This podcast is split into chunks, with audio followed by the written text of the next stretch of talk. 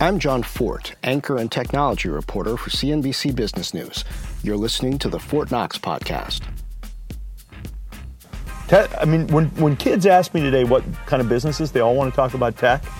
I think getting into the energy business broadly defined, which would include Tesla, I think there's going to be far as many opportunities to make a difference there as, as anything we'd find in information technology. There's a story about former Microsoft CEO Steve Ballmer throwing a chair across his office and hitting a table with it. Uh, this story has become a piece of Silicon Valley lore. Now, Microsoft isn't in Silicon Valley, it's in Washington State, near Seattle. But the story is a piece of Silicon Valley lore because of the reason Steve Ballmer allegedly threw the infamous chair. He wasn't aiming at a person, he didn't hate his table, he was fired up because one of his engineers was leaving to take a job at Google. Google. And Google is in Silicon Valley. Welcome to Fortt Knox Rich Ideas and Powerful People. I'm Jon Fortt from CNBC. This is a weekly podcast bringing you the highest achievers. We're going to learn how the very best climb to the top and pull out lessons along the way. If that sounds good to you, make this a habit. Subscribe on Apple's podcast app or on Google Play. Tell a friend. I had the pleasure of covering Microsoft and Steve Ballmer for a good stretch during the past two decades. I got some time with him recently in Rancho Palos Verdes, California, at the Code Conference. Coming up is our conversation, lightly edited. Let's get this out of the way, and I can say this freely now because he's not the CEO anymore. I like Steve Ballmer. I like him partly because he's different. Most tech CEOs aren't built like offensive linemen, they're built more like field goal kickers. And if you claim they've thrown a chair across a room, it would only be believable if it were a small chair and a very small room. We got to sit down, or it'll look like you're about to pounce on you. Yeah. Yeah. Okay. but Steve Ballmer's around 6'3", and I won't guess his weight because you know I'll probably be seeing him again soon. I believe he probably threw that chair. I, I, believe it because I've seen how fired up he gets about Microsoft. When he's on stage, when he's just sitting there, one on one, talking to you, fired up backing up a bit, I want to talk about Microsoft. Taking a look at the stock chart, you took over as CEO at like the worst time to take over as CEO, right? Yeah. I mean, it's right when the stock was getting. What do you think of the market as a mechanism for communicating the truth? Because the Microsoft that's heading up today is the Microsoft that you are helping to build over that decade plus. Well, it Warren Buffett says? The market is a uh, what does he say? Weighing machine. Uh, it's a voting. It's a weighing machine, not a voting machine in the long run. Look, I think we did a good job building profits. Uh, over time, there's some correlation that's got to exist between profits and stock price. Although this market has sort of said we're willing to be very long-term patient with some some market caps that are way out of whack with the with the current earnings. But I feel like we did our job. Uh, our job was to drive up earnings. That's our controllable. Stock price is not our controllable. And I'm glad to see the company getting the recognition it deserves, not only for past work, but the work that's been done since I left. And I think, frankly, I don't think the stock price had any chance to move as long as I was CEO. People had a, people were locked into a worldview about how things were, and sort of the change CEO let people step back and say, okay, let's think about this thing again. We picked an incredible successor. He's doing an absolutely great job, and he was able to, to get people to take a fresh look at the company. I was surprised to hear you talk about wanting to get USA Facts data on Alexa. Because you used to be the guy, every time you walked into a room, you were looking to see how many Windows PCs there were versus everything else. Microsoft's got Cortana, doesn't exactly have uh, a device like the Echo, but has your philosophy changed? No, no, we, any area in which Microsoft has a device, I'm all in, man. I'm a big shareholder. Those are my friends. I'm all in. There isn't the equivalent to a, of an Echo now from Microsoft. There's some hardware partner thing, blah blah blah. You know, I'm all in on the Surface. Uh, Microsoft doesn't have a phone really right now, so I've kind of had to modify my view. But where Microsoft's in, I'm all in. How our locker room at the Clips? Yeah, we're going to put in a Surface Hub. We are we are a Microsoft organization. data is, a, is an important foundational layer to what's going on right now with artificial intelligence. How much of that was starting to percolate up uh, when you were leading Microsoft as CEO, and is it developing at the pace and in the way you were expected? Yeah, I mean, my last years at Microsoft, three, four years, whatever, all we talk about is machine learning, machine learning. Now it's people like AI again, right. they like virtual reality. But basically, the concepts that the computer can help process what's going on in the world for you. Uh, that is a powerful concept, and there's it's got a lot of a lot of different places. I think things have moved in some ways more slowly than I would have expected. Really? Yeah, I think augmented reality has come slower. I mean, we made this big investment. I was there in HoloLens, and it takes a little bit longer, as it always does in anything I know in tech, to get things to land. And whether it's Microsoft or competition, uh, that's certainly what I've seen seen happen. But I'm glad to see the energy around the topic because it is the frontier of innovation. I think it's really interesting. You said that as long as you were CEO, that Wall Street wasn't really going to give Microsoft the shot it deserved. I remember right around uh, that time, the last couple years, Eric Schmidt said something about the four platform players that matter, left Microsoft out. Now, I don't think most people who are really paying attention to the tech game would leave Microsoft out. How do you look at the platform players that matter? Would you count those five, um, Apple, Amazon, Alphabet, Microsoft, Facebook as the ones that matter, or do you look at it differently? Look, I think there's other guys who matter. It's just a question of like? what. I think Oracle still matters. Okay. Absolutely. I mean, it, I think the highlight in the press will be on anything that touches the consumer. Those five platforms all have a consumer face Google, obviously, Facebook, Uh, uh, Amazon, Apple, and, and Microsoft. The other guys who I'd put on the list, they don't have a consumer face. Oracle, some people might put Salesforce on that list in its in its own way, but the big five all have a consumer face, and yeah, I think those are the important ones. I think you have to have a consumer face. I think Surface, for example, has been and Xbox have been very important to Microsoft in terms of bringing alive a consumer face. For a long time, Microsoft was criticized by Larry Ellison, for one, for trying to do both enterprise and consumer. He said you can't do them both. Now it's funny, Amazon is doing consumer facing retail and also doing enterprise in the cloud. Lots of people are doing it. You say it's essential now. I, I have always thought it was essential to stay a leading player because at the end of the day, uh, there's some decisions that get made in IT. There's some decisions that get made by line of business people or by real users. And if you really want to be in a strong position, you want to be able to influence all, all of those uh, uh, attack points. So the Oracles and Cisco's of the world need to figure out consumer? I'm not going to advise anybody on their business. I, I, like the direction we took at Microsoft. I like the direction Satya's got the company going today. Uh, what has that been like for you? Easier or harder to watch somebody else run a company that you certainly helped to build? You're still the largest shareholder by my count. Yeah, the first year was hard. Uh, I mean, we made a very good decision. Uh, two good decisions. Number one, well, I made a very good decision, I'll say. When I stepped away, I stayed on the board. I, I came off the board the day I bought the Clippers, which was whatever, August of, uh, of 2014. It turns out that was really good.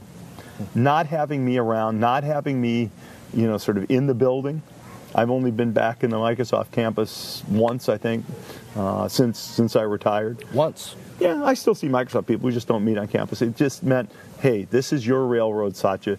You go run it. I left the board, which I think was a great decision, both for me and for the company. Doesn't mean we don't speak as investors or in or as friends. They welcome my product or don't welcome, but certainly I get invited to give product feedback when I have it. I'll, I'll shoot Satya a little note and he'll ask people to follow up. Uh, but I think it really was good for me to separate and it was really good for the company.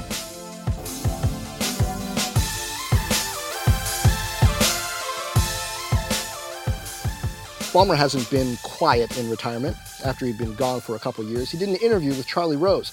In it, he seemed to predict Amazon's stock couldn't possibly defy gravity forever. At the time, Amazon was trading at around $290 a share. Today, it's up near a thousand a share. You change your mind about Amazon? Yeah, obviously, I would have been wrong on any and anything I ever thought about uh, Amazon valuation. They've built an incredible asset And the question is, what does that look like in the long term for profitability? I don't know. I don't know. Another project he's spending time on USA Facts. It's a trove of information about where our federal tax dollars really go. You can find it at usafacts.org and play with the numbers yourself. Ballmer started digging after his wife asked him to get more involved in the Family Foundation's charitable work. Ballmer's passionate about making sure kids have the opportunity to do better than their parents did financially. I asked him if that passion is what motivated him to do this massive data project.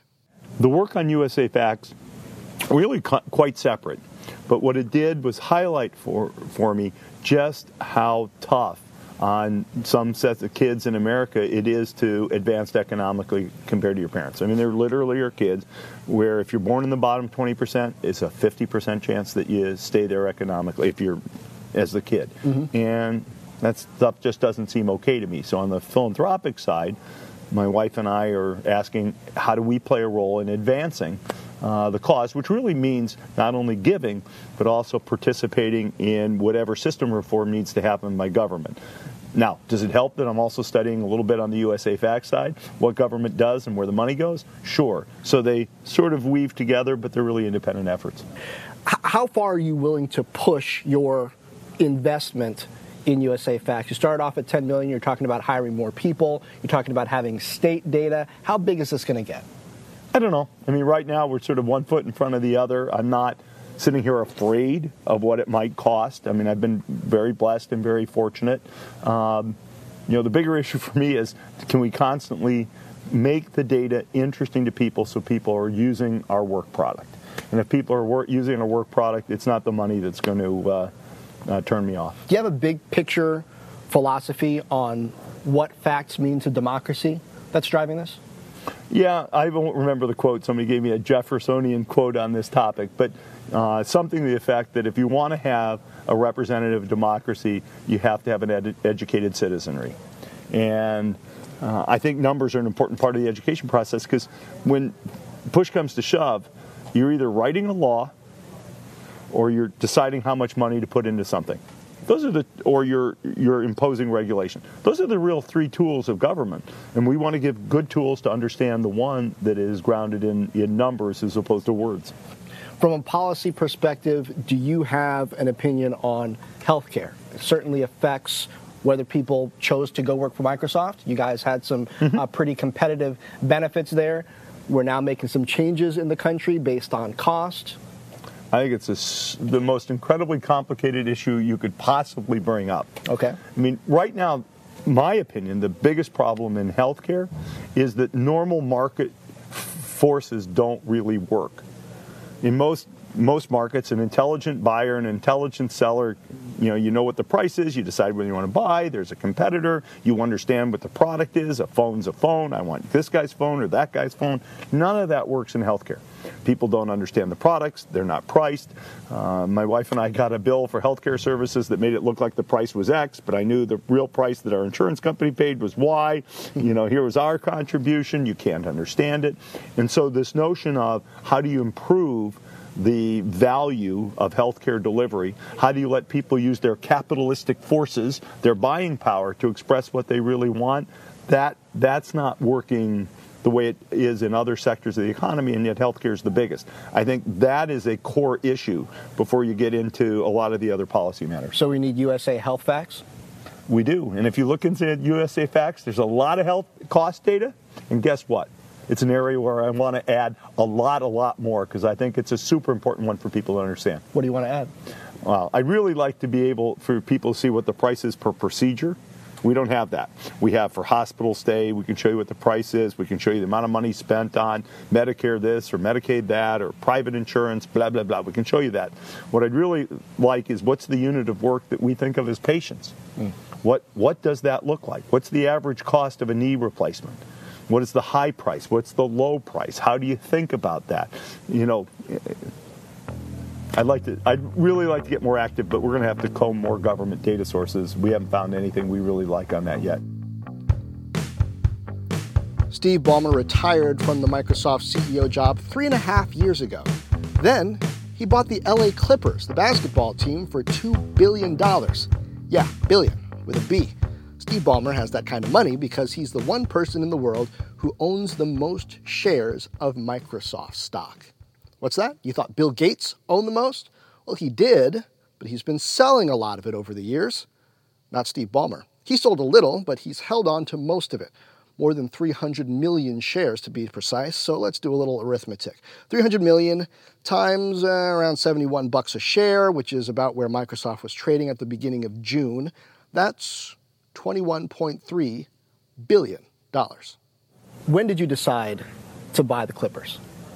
uh, the the minute my son called me and said, "Dad, this team's going to sell," I knew I wanted to buy a basketball team. He says, "You like LA?" And he just he watched what had happened in the newspaper. Like you know, 24 hours later, he said, "Dad, I bet this team sells." And I said, "Okay, you're probably right, son. I'm all in." What surprised uh, you the most on the business side about how that's developed? Well, I'll tell you until you really get in the game, really understanding all about you know sort of luxury tax, salary cap, revenue sharing. Turns out they're tied together for some reasons I won't go through. To a little bit of arcania. Didn't understand that a lick compared to what I understand now, and you know some of the things I thought would happen economically won't, and some of the things, uh, some other things might happen. So, um, is that a good thing? It's okay. I mean, look, at the end of the day, right now, since we talked about Amazon, you can think about the investment in a sports team as a little like an Amazon. You invite, you're investing in an appreciating asset that basically uh, delivers no profits. right, okay. that's not a bad thing. Uh, you know, if you can get a little dividend income out of it, or at least avoid a negative a negative dividend, uh, that's good. You've been against uh, an income tax in Washington State. No, right? I'm not against no? an income tax You're in not? Washington State. No, I was asked by somebody, would an income tax have an, a, an effect on business? And I okay. said, yes, it will. I'm not expressing a point of view. It's like a lot of things in USA Facts. I will tell you. I mean, it's, it's economics 101. Okay. If the price of something goes up, guess what? You're going to sell fewer units. The price of labor goes up, you might have fewer people employed. I'm not saying it's right, wrong. Uh, you know, sort of our state legislature will get to make that decision. Our city governments will get to make that decision. Uh, but denying sort of supply and demand in economics, I won't do that. I, I, thought in 2010 you contributed against the effort for an, an income tax then issue. Have you changed? Yeah, maybe I did. I don't remember actually, but okay. possible. As CEO of Microsoft, you have to say, hmm, we brought a bunch of people here who were expecting a certain tax structure. And you're right, I, I did. I forgot all about that. People were expecting a certain tax structure. They built their lives expecting taxes of X, not Y. And uh, so change is hard on people. You say all of a sudden, hey, we're paying the X, but now 10% of that or whatever it is is going to go to the government. They say, well, maybe I would have taken a job in California instead. Right. So I think it's important to have consistency. And if the legislature decides it wants to change, that can happen. It should happen with plenty of lead time and plenty of notice, and with full understanding that the laws of supply and demand will continue to work. I mean, we're seeing this right now in the NBA. You know, salary cap. Mm. Okay, we can pay our players X. Uh, other guys can pay them X. But if you're in Texas, guess what? They have less taxes to pay on that income than if they're in California. Right. And guess what? Some players will go play in Texas for exactly that reason. So yeah, it's on my mind right now. There is a bit of a broader philosophical issue behind this, I guess. Is it a problem you think that there's this rift opening up, as you've shown in the data and USA Facts, between the rich and everyone else in America? Do you have an opinion about where that leads and whether it's a good place or not? Well, I don't know. I, it's certainly the notion that says our country overall has to form decisions. The way things work in this country, it doesn't matter what your income is, everybody gets a vote. And that uh, collective needs to decide what it thinks about this issue. And it's not weighted. It's not like rich people get to vote more or poor people get to vote more. Everybody gets to vote. And I think that's an important topic. And if people think it's of prime importance, guess what? Somehow the system will evolve around that.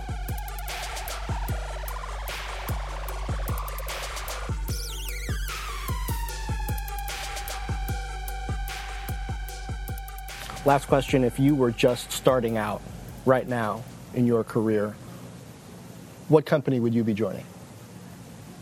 If I was just starting out now in my career, well, I'll tell you a funny story.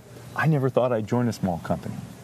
My whole mindset as a kid, uh, or not as a kid, but as a young adult, was to go to a large company. You went to a large one first. Procter and Gamble. My dad was at Ford. I was thinking about joining Ford actually summer between first and second year of business school when Bill called. Hmm. So my mindset is for So larger Tesla? company. yeah. Te- I mean, when when kids ask me today what kind of businesses they all want to talk about tech, I think getting into the energy business broadly defined, which would include Tesla, I think there's going to be far as many opportunities to make a difference there as as anything we'd find in information technology. My thanks to Steve Ballmer. I'm Jon Fortt from CNBC, and this has been Fortt Knox Rich Ideas and Powerful People. Subscribe on Apple's podcast app, Google Play, or wherever fine podcasts are distributed, and please do leave a review if you enjoyed this. Also, check out Fortt Knox Live on Facebook, Twitter, Periscope, and YouTube. I'm taking your comments and questions most Wednesdays at 2 p.m. Eastern. There, I tackle some of the most interesting business and economic issues with a little help from my friends at CNBC and from you. Meanwhile, share this, tell a friend, drop me a note on Facebook, Twitter, YouTube, or forttknox.com. That's F O R T T K N O X.com. And as always, thank you for lending an ear.